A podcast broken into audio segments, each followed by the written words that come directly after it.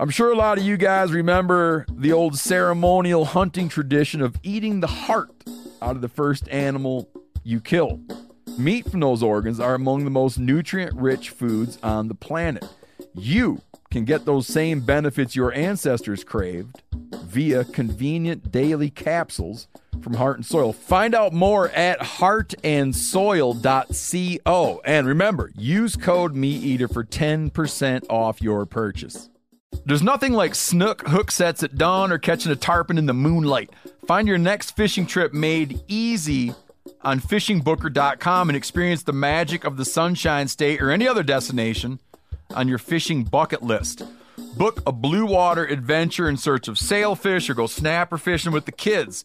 With over 6,000 captains and trips to choose from, planning your next one just got a whole lot easier. Download the Fishing Booker app on the Google Play or App Store or visit them online at fishingbooker.com to book your trip today. Outdoor adventure won't wait for engine problems. Things like hard starts, rough performance, and lost fuel economy are often caused by fuel gum and varnish buildup. Seafoam can help your engine run better and last longer. You simply pour a can into your gas tank. Hunters and anglers rely on Seafoam to keep their engines running the way it should the entire season. So pick up a can of Seafoam today at your local auto parts store or visit seafoamworks.com to learn more. Welcome to the Wired to Hunt Foundations podcast, your guide to the fundamentals of better deer hunting. Presented by First Lite, creating proven, versatile hunting apparel for the stand, saddle, or blind. First Lite, go farther, stay longer. And now, your host, Tony Peterson. Hey everyone, welcome to the Wired to Hunt Foundations podcast, which is brought to you by First Lite. I'm your host, Tony Peterson, and today's episode is all about how to work on becoming a better hunter during the off season.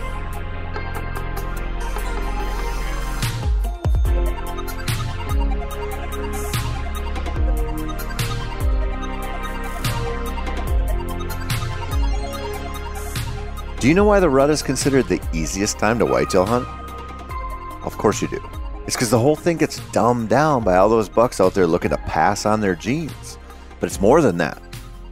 It allowed us as hunters to take the easy route, to sit the obvious spots. It brings those burned out stand sites back into play. And it offers even the dimmest stump sitters in our hunting camps a fighting chance at a good encounter. That's great. But if you'd rather not just be a finger crossing type of hunter who is hoping for a little divine intervention in the deer woods, there are some things you can do now to make yourself a little bit better this season. And this goes for your rut hunts, this goes for your early season hunts, and it goes for you as a person. Here's how you do it.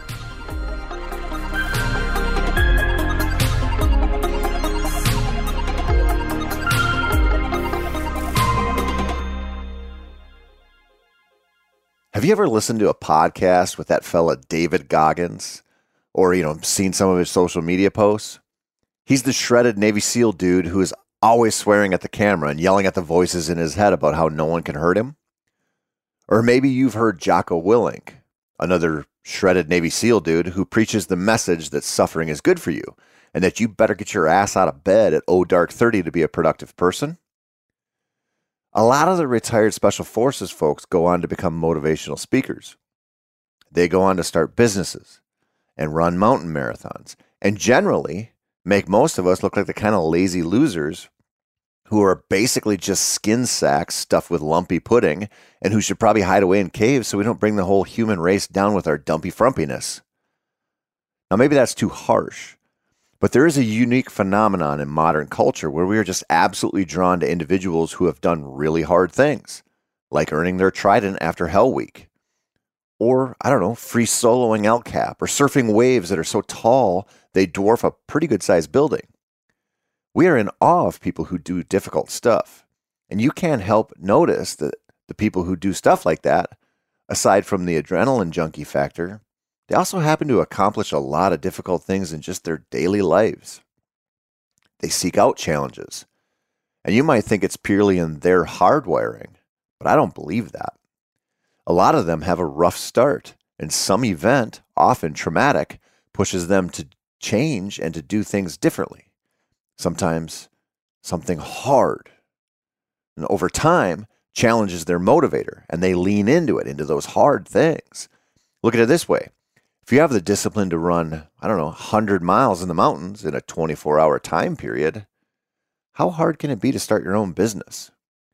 Or, I don't know, do enough deadlifts where you'll look like an underwear model after a while.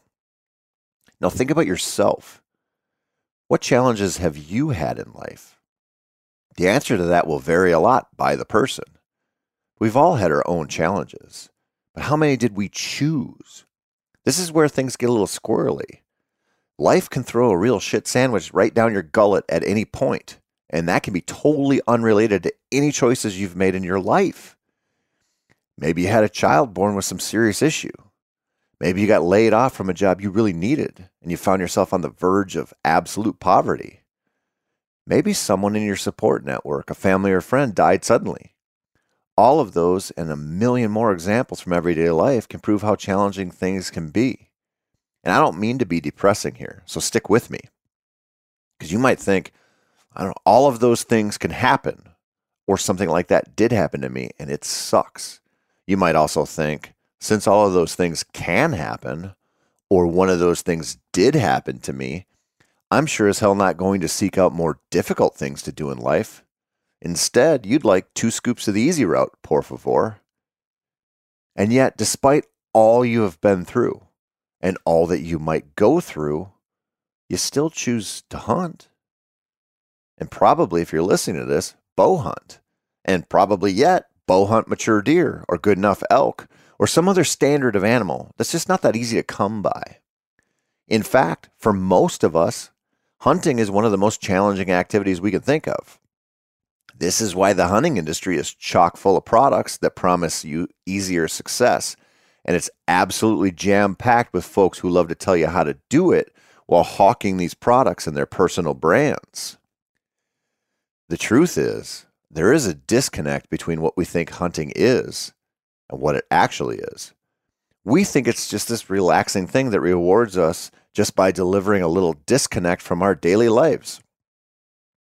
It is that thing, but it's also really hard. Too hard for most of us to actually be successful on any given year. Think about that. Most of us who don't have Navy SEAL pedigrees choose to do this one thing for fun that is mostly going to show us how bad we are at it. It's weird, but something to think about is this why? Why do we choose to engage in a hobby or passion or whatever you want to call it that is so difficult? Failure is the most likely outcome because the reward is so damn sweet. And there are many layers of rewards. Killing a big buck or bull, those are obvious ones. But seeing a big buck or bull it's pretty rewarding too. Just spending a badass morning watching the woods and all that happens there can be pretty rewarding too. And the truth is, we do this hard thing for many reasons, and all of them are good. It's also true that, for many of us, this is one of the few things we choose to do with our free time that is real challenging. In this way, and a whole bunch of others, we're not like retired Navy SEALs. We can get a little closer to their mentality, however, which will help us accomplish more things in life. Things like, oh, I don't know, being one of the few hunters to cross the Colorado state line and shoot a public land elk when most people just won't.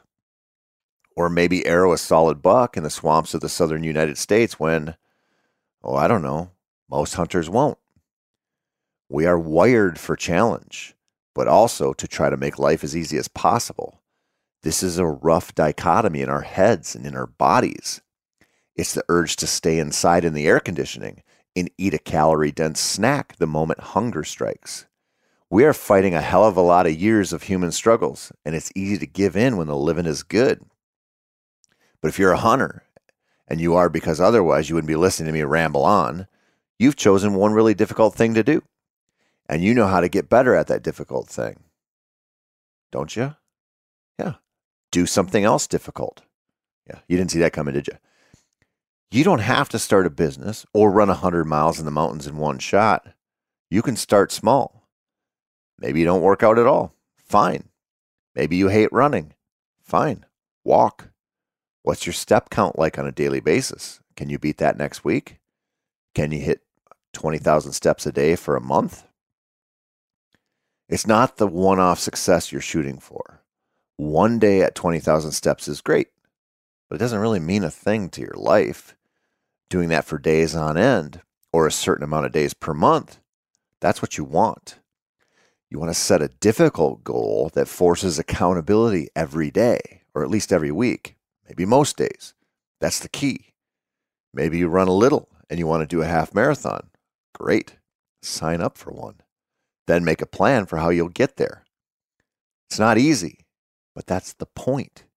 You'll be working toward a goal you can feel damn proud of, and that will help you become a better hunter. Because guess what? When you hunt, you're working toward a goal you can feel damn proud of. And if you have to go for a run five times a week for months to run a half marathon, you can also scout once a week in the summer to have better hunts this fall. If you're like, man, I'm pretty sick of hearing all these slimy influencers preach about getting in shape when I have a really demanding job and seven young kids at home and just don't have the bandwidth or the time. Great. What else could you do? How about something like expanding your effective range with your bow or whatever weapon you choose to hunt with? If you're a bow hunter, let's say you're a 40 yards and under shooter, can you set a goal to get really good at 50 or 60? Because if you get really good at ranges you think are f- too far to shoot, then you're onto something. You're taking something challenging that will make another challenging task a little bit easier. And I'm not talking about how being able to shoot accurately at 60 yards mean you should be flinging away at 60 yards in the woods. I'm talking about the work it takes to become a really competent longer range shooter and how that will give you confidence on shorter shots. It'll make you realize that if you can hit a little spot at 60, a whole deer's vitals at 20 is pretty easy. So maybe the goal should be to get to a point where you can step outside and shoot a four arrow group into the vitals of a 3D target at ranges that are double what you're comfortable shooting an actual animal at. Do you know what that'll take? More range time and a keen sense of your shooting form. It'll take daily, or at the very least, weekly commitment. It will require a process of ramping up the shot distance in small increments and a mentality that you're building on something, because you are. What if you're like, man, I can shoot the wings off of a gnat at 80 yards in low light while someone blasts German death metal in my ear, and someone else tries to hit me square in the knackers with a Roman candle, like you see on social media posts sometimes of those young people, usually men, who, you know, probably aren't likely to reach middle age with all their fingers or both their eyes in working order. What if you can shoot like that and you can run marathons without breaking a sweat? Are you good for the season? What else could you do? How about this? Add in a few really good spots to hunt. Not properties. Not properties, but spots. Stand sites, blind sites. I've preached this message a lot, but I think the off season hunt for good spots is as important as the in season hunt for big bucks. In fact, it's probably way more important, but we can give it equal weight if that makes you feel more comfortable. The best hunters out there don't settle, and that's a lesson that matters a lot. They are always looking for new spots, new stand sites, new places to sit, no matter what time of the season it is. This is a challenge in and of itself, and it takes you from being a typical hunter who scouts a little bit in the summer, but mostly relies on cameras, to someone who is actively working to find places to actually kill bucks in September or December or whenever the season is open. This sounds obvious, but how many people actually do this? Not that many in my experience. Think about it this way What if you make a goal to e scout a certain amount of time each week and then ground truth your findings at some point on the weekends? Now, I'm not talking about dropping 75 waypoints and then death marching into them for a quick scan around before heading to the next one. I'm talking about building a plan, you know, a, a, just a hit list of potential spots, and then going in to actually figure them out, to figure out if they are worth hunting. And if they are, how you'd actually hunt them and when you'd actually hunt them. If that's a weekly or monthly thing, your benefit during the season is going to be very real. It's also work, and not that much fun. But that's the case with most of the stuff we have to do to accomplish difficult things. There are little rewards along the way, and eventually some big ones. And it never, ever ends. And that's a good thing. Actually, it's a great thing. To keep challenging yourself throughout life is one of the few ways to ensure you'll live some form of good life, no matter what happens that is out of your control, or hell, in your control. Now, I've used some examples that are relevant to me, but the overall sentiment here is that if you want to be a better hunter who enjoys his or her time in the field more, you have to condition yourself to challenge and then condition yourself to accomplishing things, finishing things, getting the freaking job done, my friends. Think about some of the unfinished stuff in your life that gives you anxiety. Maybe you're rebuilding an engine in your garage and it has been three years and your wife reminds you 27 times a day about it. Maybe you're embarrassed by the landscaping in your yard and you know a day or two some weekend with some sweat equity would get it to a place where you wouldn't want to blindfold your house guests when they come over so they don't see the mess you've allowed at your house. Getting things done is good for the soul. Accomplishing challenges is good for the soul. Working towards something rewarding is good for the soul. Embracing this stuff, whether it is directly related to hunting, you know, like scouting or shooting really well, or if it has nothing to do with actually hunting, is a good thing if you condition yourself to see it through. This is the real key here.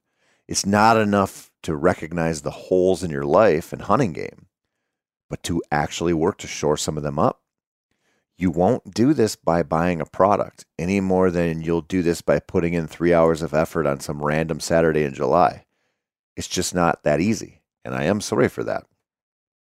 You know, maybe in the future when Elon gets his act together, you'll be able to program your Tesla robot to go out in the woods and scout for you and hang your sets. But until then, you're mostly responsible for your success and your enjoyment in the woods. Maybe someday OnX will add in a layer that uses decommissioned military satellites to beam the exact locations of all the deer in the woods to your phone right now. But we're not there yet. Hunting is still difficult, and it should be but you can make it less difficult by working on making yourself the kind of person who leans into challenges. That's the secret sauce to making life better and to making hunting something that is more than just some time in the woods, more than just a finger crossing attempt at being in a spot where a deer might walk by. It becomes something else. And the more you do difficult things, the more you'll want to do difficult things.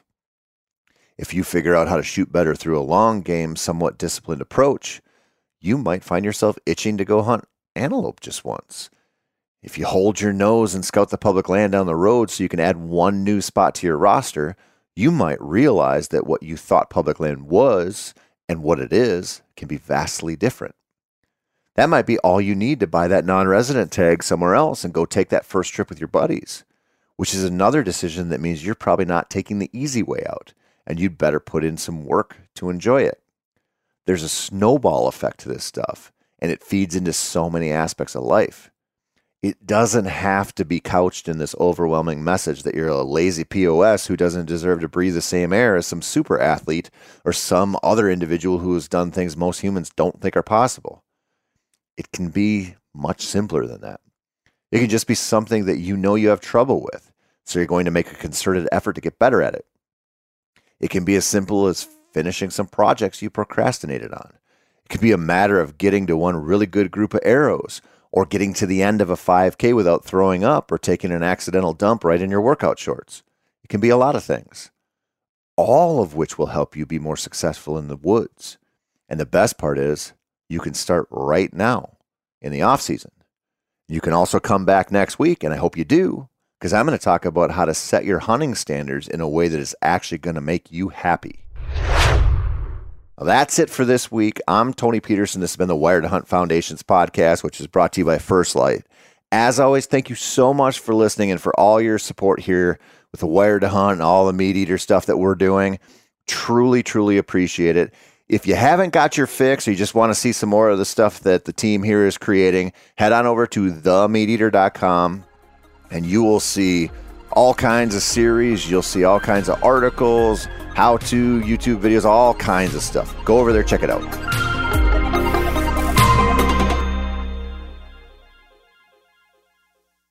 I'm sure a lot of you guys remember the old ceremonial hunting tradition of eating the heart out of the first animal you kill.